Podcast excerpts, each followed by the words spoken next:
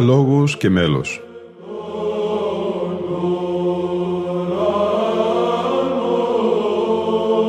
Προσεγγίσεις στη μυσταγωγία της ψαλτικής τέχνης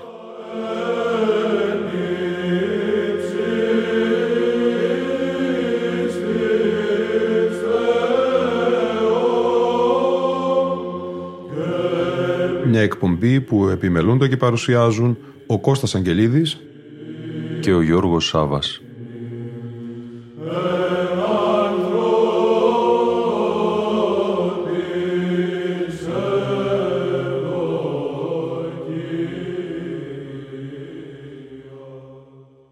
Μια ακόμη εκπομπή, αγαπητοί φίλοι ακροατές και φίλες ακροάτριες, από το διαδικτυακό ραδιόφωνο της Πεμπτουσίας, η τελευταία του αφιερώματός μας στην υπεραγία Θεοτόκο και στην εορτή της κοιμήσεώς της.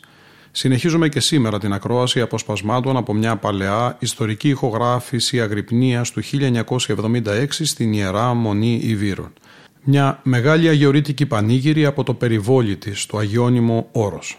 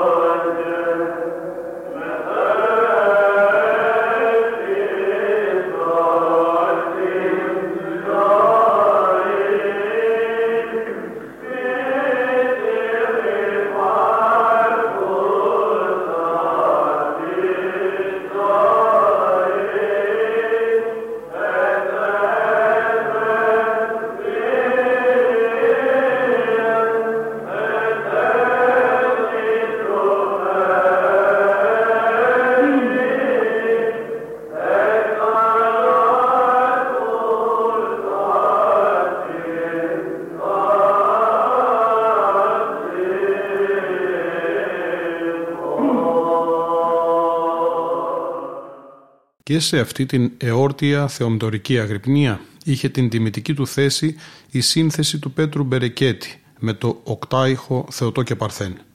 Ας την ακούσουμε.